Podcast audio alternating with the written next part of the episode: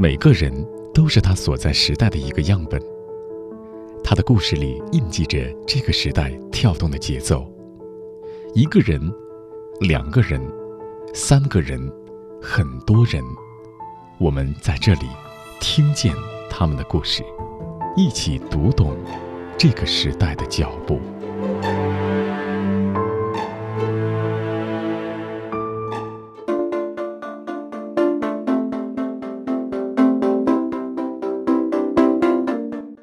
二零一九年，二十四岁的张树鹏成为了滑翔伞领域中国的首个世界冠军。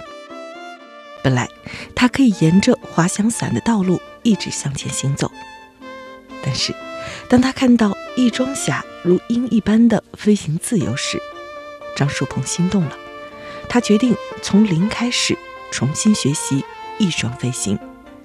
从零基础到能够完成翼装飞行。一般人需要至少两年的时间，而张树鹏只用了短短三个月。今天就让我们一起听见亚洲翼装飞行第一人张树鹏的故事。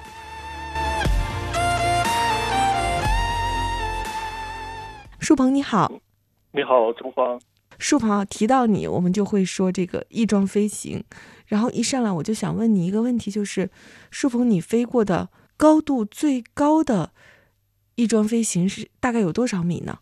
我在二零一五年的时候飞过一次很高的翼装飞行，嗯，就是起跳的高度当时已经达到了八千一百多米，呃，但是我们真正那次是乘坐热气球飞起来的，然后我们最高点已经到了八千五百米了。当时我们在准备的时候出现了一些小故障，所以一直到。八千一百多米的时候，我们才从热气上起跳飞出来。那其实都跟珠穆朗玛峰的高度都差不多了。对，就差一点点吧。然后它那个高度呢，其实呃，空气当中的氧气含量很很少的，大概就是地面的百分之二十左右吧。然后那个高度也特别冷，但是最低的气温是零下四十九度。呃，这个。这个温度和珠峰的那个温度是接近的。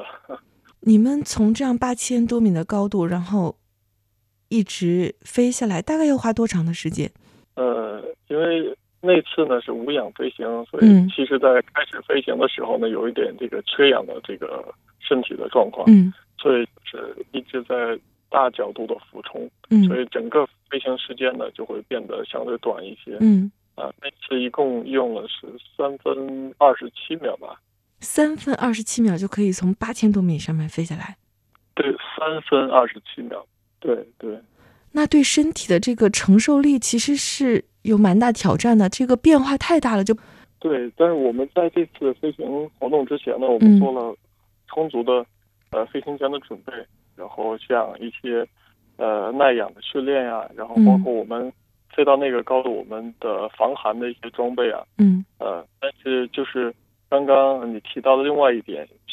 就是这么高的高度，然后瞬间下降这么大的这个落差，嗯，所以这个就是让人的这种身体反应会比较大，主要就是表现在这耳压的这个这个地方，就是当时我的最最大的感受呢，就是觉得我的耳朵随时就要爆炸了一样。特别的特别的严重，然后在空中做了一些处理，任何办法都都没有用啊！一直到降落了，过了一会儿才缓解过来。但如果有那种呃潜水经验的人，或者他的潜水的呃水平非常高，对于这样的人来说可能会会好一些，因为他们经过专业的这方面的训练，就是水下的这种耳压变化的对身体的这种反应，呃，要比天空要更严重。嗯，但是当时我们在这一点上是相对是比较欠缺的啊。你知道吗，树鹏？就是我在采访你，想要问你这个问题的时候，其实更多是想说，这么高的高度，就是人会不会害怕？但是真的问到你这个问题，才意识到从这么高的高空跳下来，其实要面对的问题是很多很多的。对，可能人们刚刚刚刚接触到这个呃话题的时候。首先会觉得害不害怕这么高的高度想要就这样跳下来？嗯，其实这个问题呢，对我我来说已经是一个就像像你们在走路一样，这是一个本能的反应。嗯然后那个翼装飞行服呢，其实它就像就像衣服一样，然后它是完全跟人是连为一体的。然后张开手臂呢，就像就像鸟儿长出了翅膀，然后你在空中，比如说你的所有的呃飞行的动作都是通过靠呃调整身体、调整手臂来完成，可以加速，可以减速，可以转弯。然后呢，后面还有个降落伞，当你飞到一定的安全高度的时候，打开降落伞，通过控制降落伞来降落。所以，嗯，有了这些安全保障之后，就没有任何的这种呃紧张啊，或者所谓的害怕的这种感觉。我看了材料说，在全世界整个翼装飞行的职业选手也只有两百人左右，是这样吗？如果非常严格的去定义职业嗯和爱好者和运动员，那我觉得可能还不到两百人，还不到两百人，是一个非常小众的群体吧。可能这么多人里边，可能你大部分都应该认识，对不对？因为他这个圈子非常小。对，是这样的，就是嗯我们经常会在，比如说，嗯，某一个训练的基地啊，然后某一座山上会，会因为飞行训练相遇，或者因为比赛相遇，然后嗯也有、也有一些呢，我们就关系比较好的，我们可能偶尔会约在一起，呃，去飞行。据你的观察，舒鹏，就把你包括在内，你觉得你们这一群人，大家身上会不会有一些相似点呢？尽管大家国籍不同、肤色不同、语言不同，呃，相似点就是大家都会翼装飞行，然后 这是共同点吧。好，这个是共同点，性格上的相似点。热爱热爱自由啊，然后嗯向往向往这种，呃，没有太多拘束的这样的生活状态吧。嗯然后就是对对生活，呃，对飞行充满好奇心，嗯。大概就是这样。你说到这个对飞行特别充满好奇心啊，我就想看你过去一次一次的选择里边，然后我就觉得你真的是蛮喜欢飞行的这种状态。比方说，你最早开始学的是滑翔伞，嗯，对对，对，当时其实也是挺偶然的一个机会，俱乐部去招人，对不对？然后你就报名了。是的，反正特别巧合的机会吧，嗯接触到滑翔伞这个运动，那会儿你是多大呢？是二零零四年的时候，你十九岁。对对，差不多那个那那个年龄吧。嗯机缘巧合的机会，就突然间听到这样的一个消息。呃，其实我当时听到这个消息的时候已经比较晚了，他们都已经选中了三个队员，开始在训练了，嗯然后也去了一个土耳其的外教，竞技水平非常高的一个滑翔飞行员。然后他到了现场，跟前面选中的三个队员已经有了一些沟通和交流了。然后，但是当时呢是想选择五个队员。呃当我知道这个事情的时候，我就，呃，对飞行的这样的运动很很好奇。嗯，我之前也不太了解滑翔伞这项运动，在那个时候好像国内参与滑翔伞运动的人还特别少，可能只有几百人吧。啊，大概就是这样的一个数字。然后就去网上去查了一些资料，嗯，大家当时都在用论坛，然后就把自己的飞行感受啊，呃，心得写上去，就就看到他们的描述，就觉得啊，这个这个运动真的太太神奇了，然后太美好了，就特别向往，然后就这样的原因就开始跟着他们一起参加最基础的飞行训练了。也就是这么大概的去开始了。对对，反正我们他这个接触滑翔伞这个运动呢，嗯。第一就是真的一个很巧合的机会，然后第二我们特别幸运的是，在于它是一个就是当时北京的这家俱乐部呢是国内最大的滑翔伞俱乐部，然后呃就想招一批专业的运动员来培养，所以他们刚开始给我们安排的教练呢都是一些国家队的队员呀、然后国家级的教练，所以我们相当于在最开始进入到这个运动当当中的时候，就是一个非常高的门槛了吧，这是我们的比较幸运的一个事情。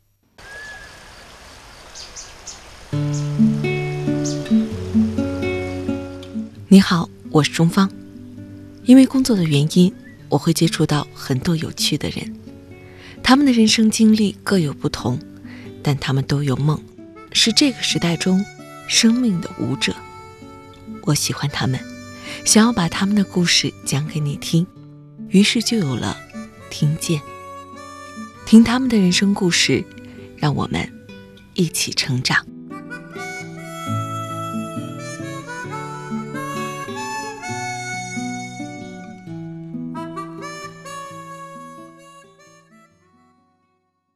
你觉得你是一个天赋型的选手吗？没有没有，嗯我觉得我就是一个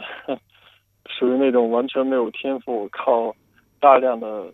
呃机械的简单的这种训练，嗯不断的去重复这些训练，然后变成现在这个样子。呃我真的不是那种有天赋的人。其实后来好多人在这样说，但是我自己从我对自己的了解的角度，嗯我认为我不是一个有天赋的，我就是一个靠我是一个笨鸟，然后比别人飞得多，比比别人飞得早一点而已。嗯，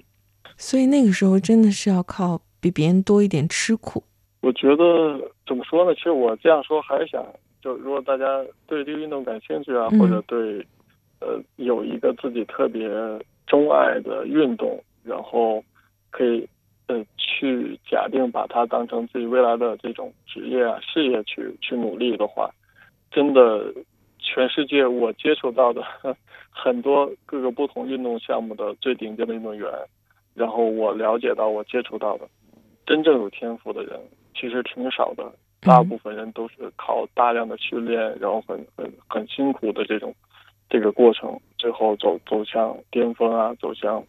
呃竞赛或者这个领域的最最高的这样的水平。首先还是自己要特别热爱吧，我觉得这个是一个最重要的，热爱是前提，然后嗯。找到正确的方法去去训练、去练习、去努力，然后就是就是不要走得太快，循序渐进，嗯，就是其实就是说出来所有人都能明白的那些道理。到二零零九年的时候，你就拿到了滑翔伞领域的中国首个世界冠军。对，是的。那会儿你应该是，我们又开始算年纪了，二十四岁了。对 对，我都好久没有算年纪了。对，我帮你算一下，大概是十九岁开始学滑翔伞，二十四岁，然后拿到了中国首个世界冠军。嗯，我觉得能够拿到世界冠军来说，应该是一个很大的荣誉了。但是，大概也就是在那个时候，你就决定不在滑翔伞上继续前行了，而是换到了亦庄。那还不是在二零零九年，嗯其实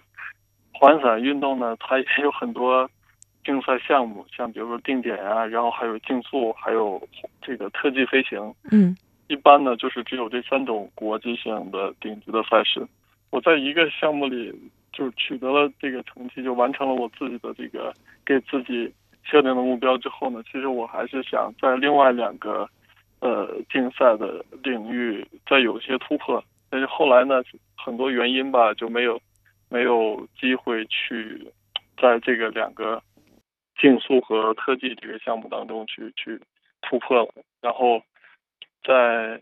一一一年的时候，一零年、一一年的时候开始想，应该去找一个新的运动啊，或者一个新的事情去去挑战一下自己嗯啊。然后真正接触到翼装飞行呢，是一一年，美国人杰布克里斯他翼装飞行穿越天门洞嘛，然后这样其实他就是这个翼装飞行的挑战活动，把翼装这个运动带到中国来。当时看了这个以后呢，就觉得啊，这个也是飞行运动。然后我们从事的滑翔伞呢，在飞行的气象啊，然后飞行的一些理论上面都有很多相通的地方，就是觉得自己有机会以以后应该去尝试一下。然后真正接触到是二零一二年的呃第一届翼装飞行世界锦标赛，嗯呃，我是去了现场，所以真正下了决心去从事翼装飞行，就是一二年的十月份。那个时候对于中国来说，应该是一片空白。你说到这些时候，其实我都会有印象，大概就是在你说的那个时间，然后当时看到那个翼装飞行，然后在这个电视屏幕上，然后就开始出现了。我当时都觉得，哇，这是什么东西？然后想想，人类都可以像鸟一样的自由自在飞翔，当时觉得这在中国来说是一个太新鲜的东西了。对啊，那嗯就是像你，然后还有很多人肯定在那个时间也是看到了这样的信息，嗯然后也会有这样那样的这种感受啊。为什么你们没行动起来呢？哎，如果你们大家都行动起来，我们不是有很多伙小伙伴们在一起飞行了？这个我觉得当时你的选择，可能用现在的话来说，就是一个人在一个领域其实已经算是功成名就了吧？你要走出自己的舒适区，这也不是一个太容易的选择。其实，对对，是的。嗯其实从二零零九年，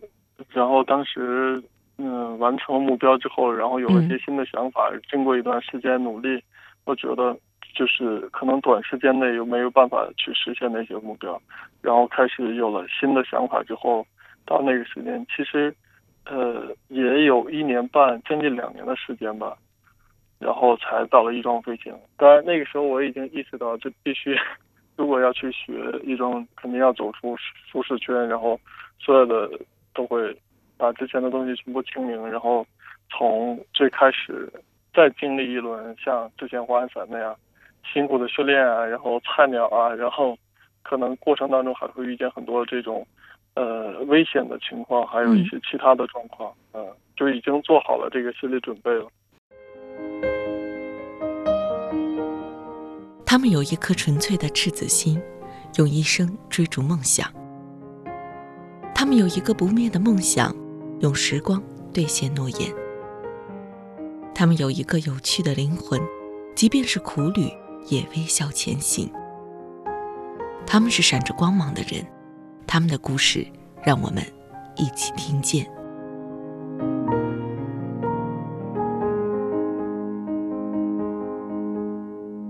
所以你们如果去我们最熟悉的天门山往下做翼装飞行的话，大概是会多长时间就已经到达地面了呢？呃，这个地方飞行的时间会很短。它嗯天门山我们起跳的点和降落的点，呃，落差嗯最高的地方有一千米，一嗯千米呢，然后如果用有装备也会有一些区别，就是如果使用那种能够呃在空中滞空时间比较长的这样的装备的话，嗯在那个地方最多我飞过一分钟，嗯大概一分零三四秒这样吧，然后要开伞降落了。啊、正常我们在比赛的时候，大概都是飞行二十几秒，然后大概降落伞。哎呀，你说完这个以后，我就在想说，一分钟可以发生多少事情？你们已经从天门山上跳下来了。对我们，呃对我们至少是从天门山呃下山最快吧，就是、嗯，呃如果坐缆车啊或者坐确实是下山最快的。对对对，我们很快就可以下来。对，上去可能花了很久，但是下来实在是非常的快。对对，其他的人下山可能最快的要三四十分钟，嗯啊，然后慢的那可能一两个小时了。我们准备好装备，整理好装备，然后很快两分钟就降落了。嗯，你看啊，就是你们享受了别人享受不到的这种惊险刺激，然后还有这种快速，对不对？但是对，所有的这种运动，我们听起来它肯定蕴含了相当多的风险，更何况是翼装飞行呢？树鹏，你经历过什么样的？有没有过那种生死的边缘？没有在翼装飞行嗯的这个运动中还没有。嗯就是这个运动它有它的特点嘛，然嗯后开始这个运动的时候呢，年纪也都比较大了，都会嗯更更呃谨慎、更严谨，然后在呃这个运动过程当中呢会更专注，呃就没有发生太多呃刚刚你讲到的这些情况。嗯在之前飞滑翔伞的阶段是出现很多这样的比较严重的情况吧，然后也受了很多伤。所以我啊记得你说过一句话，就是翼装飞行它需要勇气，同时也十分的需要科学。嗯，其实勇气很多人都具备的，嗯对吧？然后，但是就是用这种正确的方法、科学的方法去对待一个事情或者一个运动项目，这个是很多人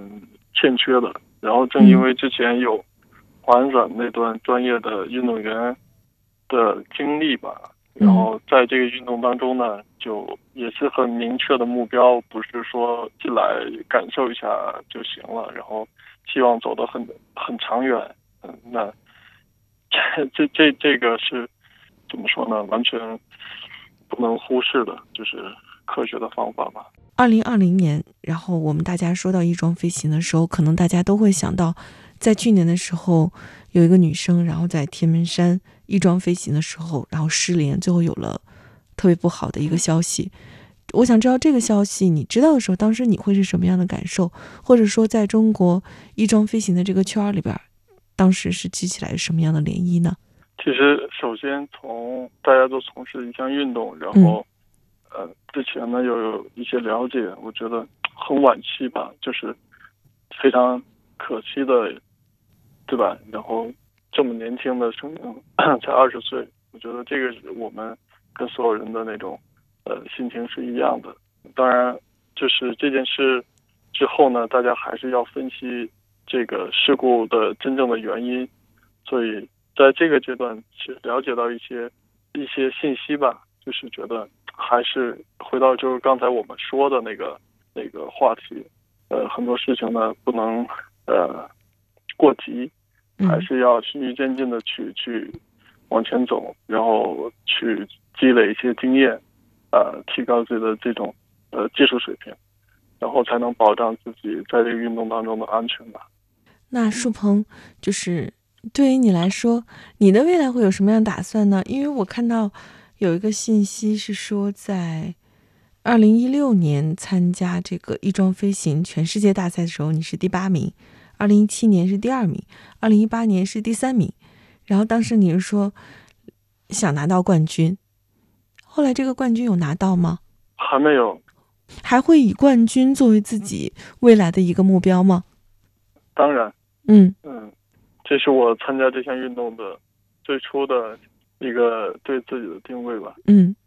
嗯，你看啊，就是你做的滑翔伞也好，翼装飞行也好，你都是以这个要以第一名的成绩，希望有一个这样的结果。这跟你的性格有没有关系？呃，就是我我觉得啊，应该是有一些联系的。嗯呃，为什么会是这样呢？就是